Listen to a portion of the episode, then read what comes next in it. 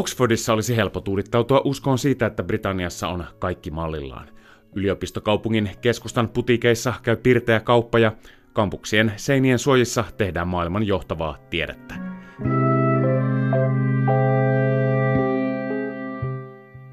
Kyseessä on kuitenkin vain akateeminen kupla, muistuttaa taloustieteilijä Paul Collier. Britannia elää muiden länsimaiden tapaan keskellä kriisiä.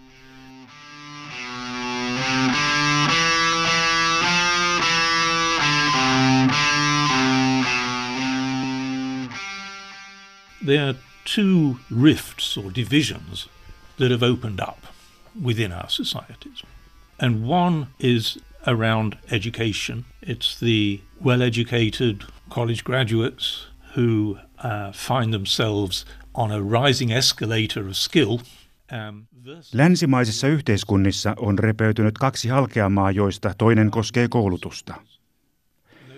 Korkeakoulututkinnon omaavat henkilöt matkaavat nousevilla liukuportailla. Käsillään töitä tekevien arvo laskee ja he matkaavat liukuportaita alasuuntaan. Menestyvien korkeakoulutettujen ja ruumiillista työtä tekevien vähemmän koulutettujen välille on syntynyt kuilu. And the other is spatial and it's between a booming metropolis, whether it's London, whether it's Helsinki, Frankfurt, New York. Um, Toinen kuilu on menestyvien metropolien ja rikkoutuneiden maakuntien välillä.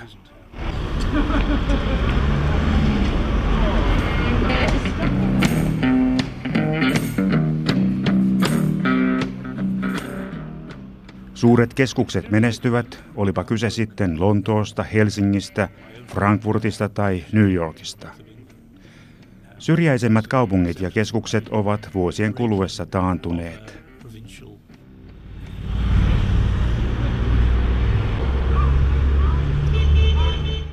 My own hometown of Sheffield in the north of England was uh, exemplified the breaking of a provincial industrial city. Oma kotikaupunkini Sheffield Pohjois-Englannissa on esimerkki siitä, kuinka pieni tehdaskaupunki rikotaan. Sheffieldissä valmistettiin terästä 700 vuoden ajan. Koreasta tullut kilpailu tuhosi alan äkillisesti 1980-luvulla. Minun kotikaupunkini ja sukulaiseni kärsivät tästä. Globalisaation lahjat kerätään metropoleissa. Maakuntien matalasti koulutettujen parissa sama globalisaatio tuottaa huolta ja pelkoja. Länsimaita koettelevan järjestyksen keskipiste on hajonneissa keskuksissa asuvien käsillään töitä tekevien työn arvostuksen lasku. Professori Paul Collierin kuvailemat kuilut näkyvät kaikkialla länsimaisissa yhteiskunnissa. Collier pitää selvänä sitä, että hänen kotimaansa Britannian EU-eropäätös on ennen kaikkea seuraus matalammin koulutetun kansanosan huonontuneesta asemasta. Oh, absolutely. And I mean, it's a tragedy, but what the provincial less skilled feel is that they've been neglected and indeed abandoned.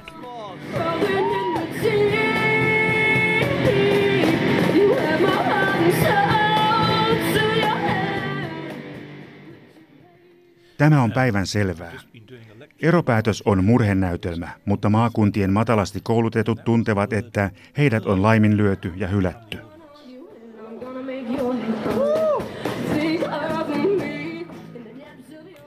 Olin juuri Pohjois-Englannissa luentokierroksella ja hylkääminen oli sana, jonka yleisö sinkosi suuntaani kerta toisensa jälkeen.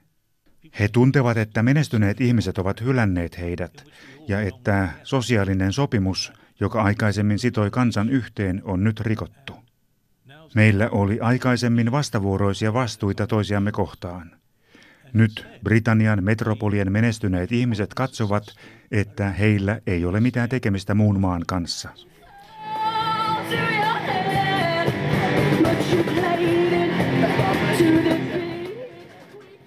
Brexit is a mutiny. The Gilets jaunes in France are a mutiny. Trump was a mutiny. Brexit-päätös on kapina, kuten keltaliivien mielenosoitukset Ranskassa. Donald Trumpin valinta oli kapina. Ja kaikkien kapinoiden tapaan nämä eivät ole eteenpäin suuntautuneita ilmiöitä.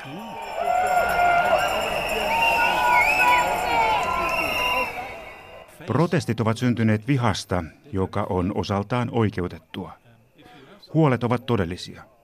Ihmiset uskovat, että heidän tilanteensa on menossa edelleen huonompaan suuntaan. Elämme maailmassa, jossa teknologia laukkaa eteenpäin ja kaikkien pitäisi voida katsoa tulevaisuuteen luottavaisesti.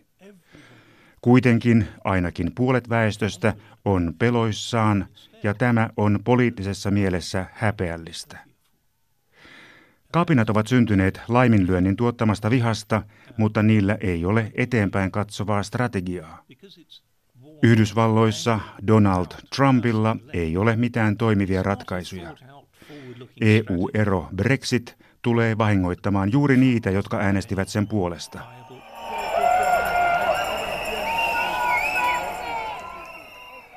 Nämä ovat murhenäytelmiä.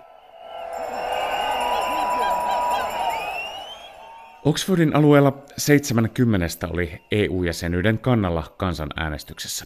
Etenkään yliopistokaupungin akateemikkojen parista on vaikea löytää Brexitin kannattajia. Taloustieteilijät ovat lähes yksimielisiä siitä, että Britannia ei saa EU-erosta mitään taloudellista etua. Toisin ajattelijat ovat harvassa.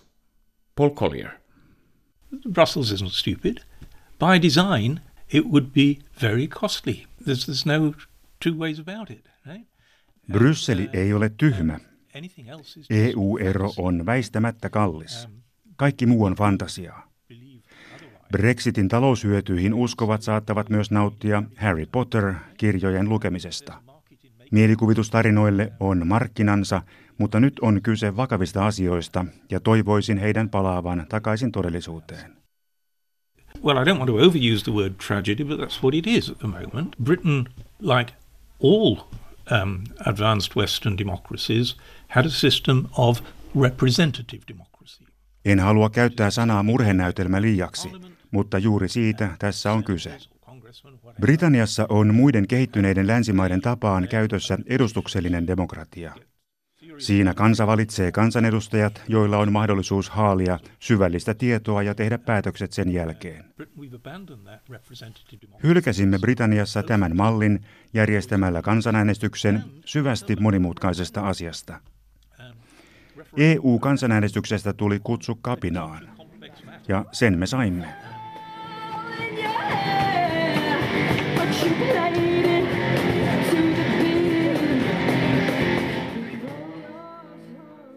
Britannia tarjoaa kouriin tuntuvan opetuksen edustuksellisen demokratian ansioista ja katastrofeista, joita suora demokratia voi tuottaa. Tällä hetkellä Britanniassa kukaan ei oikeastaan ole vallassa, vaikka takanamme on satoja vuosia toimivaa edustuksellista demokratiaa, josta olemme olleet ylpeitä. Nyt aihetta ylpeyteen ei juuri ole.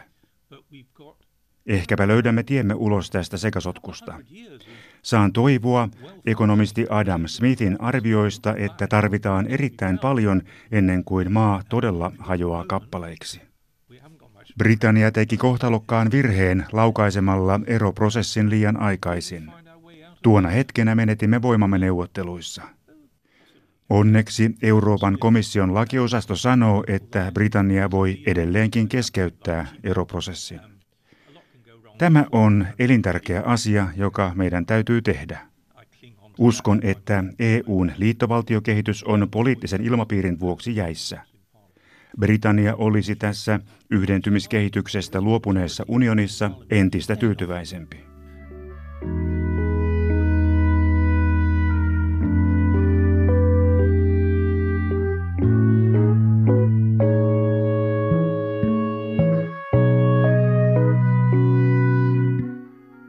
Yhteiskuntaa repivä epätasa-arvo oli tärkeä tekijä Brexit-päätöksen taustalla. Britannian pääpuolueet väittävät tarjoavansa ongelmaan ratkaisuja, mutta Jeremy Corbynin työväenpuoluetta syytetään menneisyydessä elämisestä. Konservatiivijohtaja pääministeri Theresa Mayn puheet yhteiskunnallisten kuilujen kaventamisesta puolestaan ovat jääneet sanahelinäksi. Thank you, Mr. Speaker. Mr. Speaker, turning to Brexit, following last week's vote, it is clear that the government's approach had to change, and it has. Having established the confidence of Parliament in this government, I've listened to. Well, the content of the speeches is fine, but where's the action? That's the problem. Pääministeri Theresa Mayn sanoissa ei ole mitään vikaa, mutta missä ovat käytännön toimet? Suhtauduimme häneen aluksi avoimin mielin. Ennenaikaisissa vaaleissa ainoa huomattava muutos oli kuitenkin syvästi epäeettinen vero, joka olisi huonontanut dementiasta kärsivien asemaa. Teresa Mayn puheet eivät toteudu käytännössä. I'm pleased with everyone we met with took the same approach. Työväenpuolueen johtaja Jeremy Corbyn puolestaan tunnistaa kaikkien ekstremistien ja populistien tapaan kansan pelot oikein hyvin. Hänen johtamansa puolue ei kuitenkaan tarjoa ongelmiin toimivia ratkaisuja.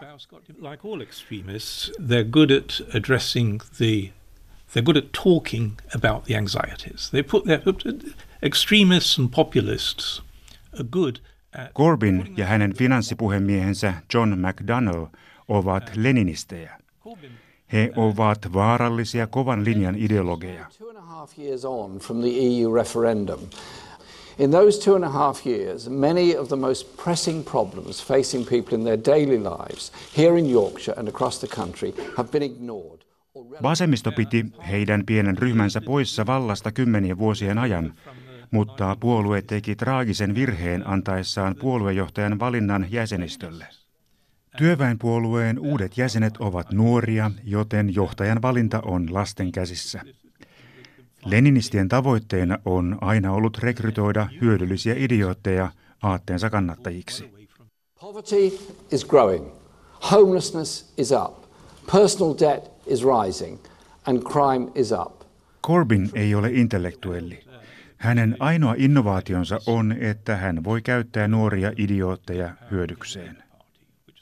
Konservatiivipuolueessakin johtajan valinta on puolueen jäsenten käsissä ja heidän keski-ikänsä on seitsemissä kymmenissä.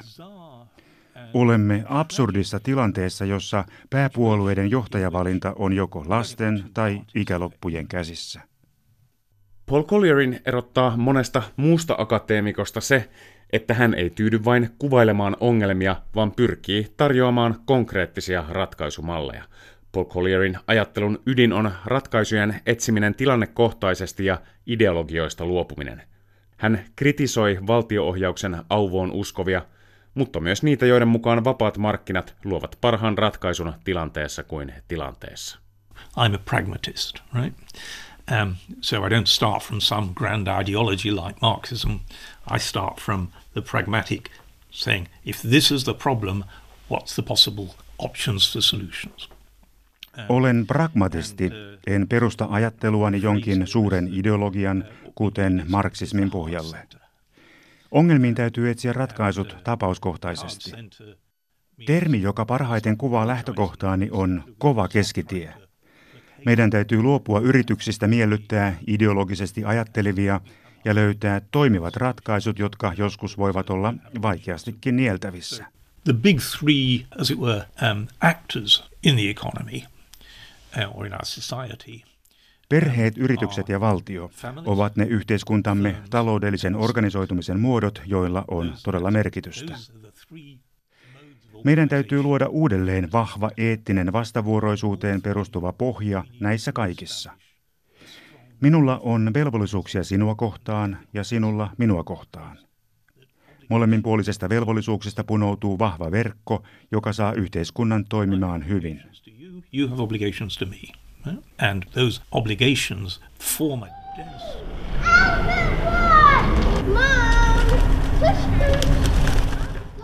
Perheissä vanhoja ja nuorimpia kohtaan on perinteisesti ollut velvollisuuksia, mutta viimeisten vuosikymmenien aikana suurin osa näistä velvollisuuksista on siirtynyt valtiolle. Valtio ei voi kasvattaa lapsia. Sitä on yritetty ja sillä on ollut katastrofaaliset seuraukset. Sosiaalinen paternalismi olisi tilanne, jossa valtio ottaa vanhemman roolin. Minä ajan sosiaalista maternalismia, jossa valtio ottaa tukijan roolin esimerkiksi esikoulujärjestelmän avulla.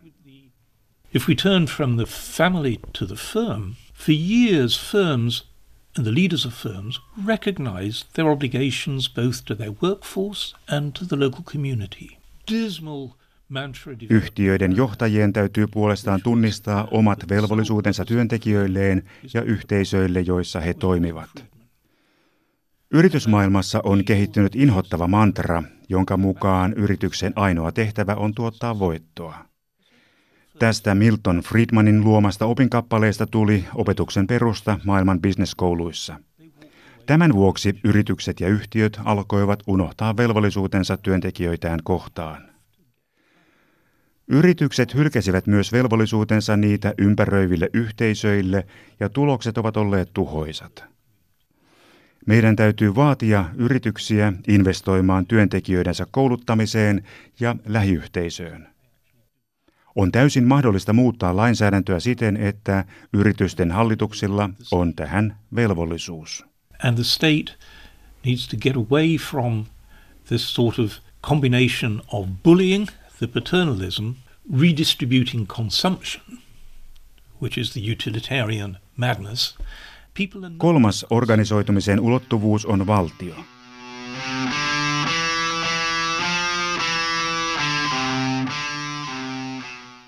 Sen täytyy siirtyä pois paternalistisesta niskaan hengittämisestä ja kuluttamiseen keskittymisestä. Ihmiset eivät ole vain kuluttajia. He tarvitsevat tunteen siitä, että heillä on hyödyllinen rooli yhteiskunnassa. Meidän täytyy keskittyä oman arvon tunnon ja merkityksen tunteen palauttamiseen, sen sijaan, että jaamme kansalle vain tukia. Ääriliikkeet keräävät kannatusta useissa länsimaissa. Samalla maltillisen oikeiston ja etenkin sosiaalidemokraattisen keskusta-vasemmiston kannatus hiipuu. Britannia on yksi osuuskuntaliikkeen kehdoista ja jotkut katsovat, että sosiaalidemokraattiset puolueet voisivat saada sen periaatteista elinvoimaa. The healthy foundation of the left was the cooperative movement, which was the very exemplar of reciprocal obligations. Osuuskuntaliike on hyvä esimerkki vastavuoroisista velvollisuuksista. Niissä ihmiset liittyvät yhteen hyväksyen vastuunsa toisiaan kohtaan. Tämä ajattelu unohtui, kun ekonomistit ja asianajajat kaappasivat vasemmiston. Niiden ekonomistien näkökannan mukaan elämän ainoa tarkoitus on kuluttaminen. He halusivat vain ohjata kulutusta veroilla ja riistivät ihmisiltä merkityksellisyyden tunteen. Samalla sosiaalidemokraattien lakimiessiipi keskittyi jakamaan kansalle oikeuksia, ajatellen velvollisuuksien kuuluvan vain valtiolle. Oikeudet erosivat velvollisuuksista, kun osa ekonomisteista halusi antaa kansalle mahdollisuuden kuluttaa riippumatta siitä, olivatko he tuottavia vai eivät. Kyse ei ole nostalgiasta. Kyse on vastavuoroisuuden tiheän verkon kutomisesta uudelleen. Nyky-Britannian talous on paljolti Lontoon menestyksen varassa. Kehätien takaisesta Britanniasta huolehtiminen on päivän politiikan tärkeysjärjestyksessä matalalla. Tehdaskaupunkien kohtaloa kyllä voivotellaan, mutta käytännön toimet ovat jääneet vähäisiksi. So we've got to restore provincial cities, and that is feasible, but it requires active public policy. Meidän täytyy palauttaa maakuntakaupunkien elinvoima. Tämä on mahdollista, mutta siihen tarvitaan aktiivisia poliittisia päätöksiä ja metropolien täytyy kaivaa kuvettaan. Meidän täytyy luoda hyvien yritysten ryppäitä maakuntien kaupunkeihin ja pitää huoli siitä, että jokaisella alueella on hyvinvoiva kaupunki. Britanniassa tilanne on tällä hetkellä täysin päinvastainen. Köyhät alueet köyhtyvät ja metropolialueet rikastuvat. Tämä kehitys täytyy pysäyttää. Siihen tarvitaan aktiivista politiikkaa ja paljon rahaa, mutta se on välttämätöntä. It will take active public policy and quite a lot of money, but that's what it we need to do. Globalisaation ja eriarvoistumisen monimutkaisten haasteiden edessä ideologisten yleisratkaisujen houkutus on suuri. Käytännön läheiset ratkaisut on kuitenkin löydetty ennenkin vielä vaikeammissa tilanteissa. Yes, I think so. That Um, it's not the first time capitalism has derailed. Um, it's the, the third big derailment. Uh, the first was in the 1840s, the second.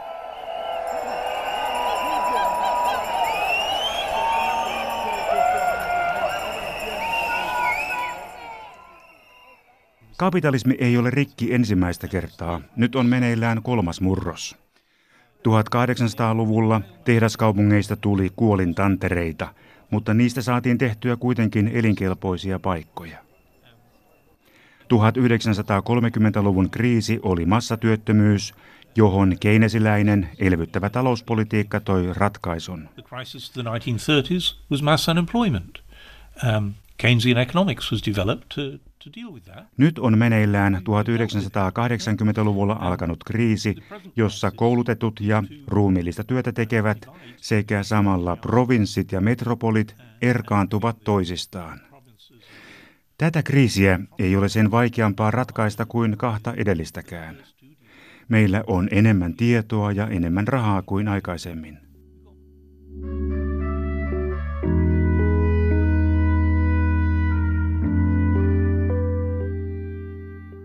On murheellista, että ideologit, joilla ei ole käytännönläheisiä ratkaisuja tarjottavaksi, ovat kaapanneet keskustelun. Pragmaattiset ratkaisut ovat olemassa. Meidän täytyy kohdata yhteiskuntaa repivät pelot ja huolet ja etsiä ne ratkaisut. Uskon, että onnistumme tässä. Face those anxieties and work out the pragmatic answers. Uh, we're going to do it.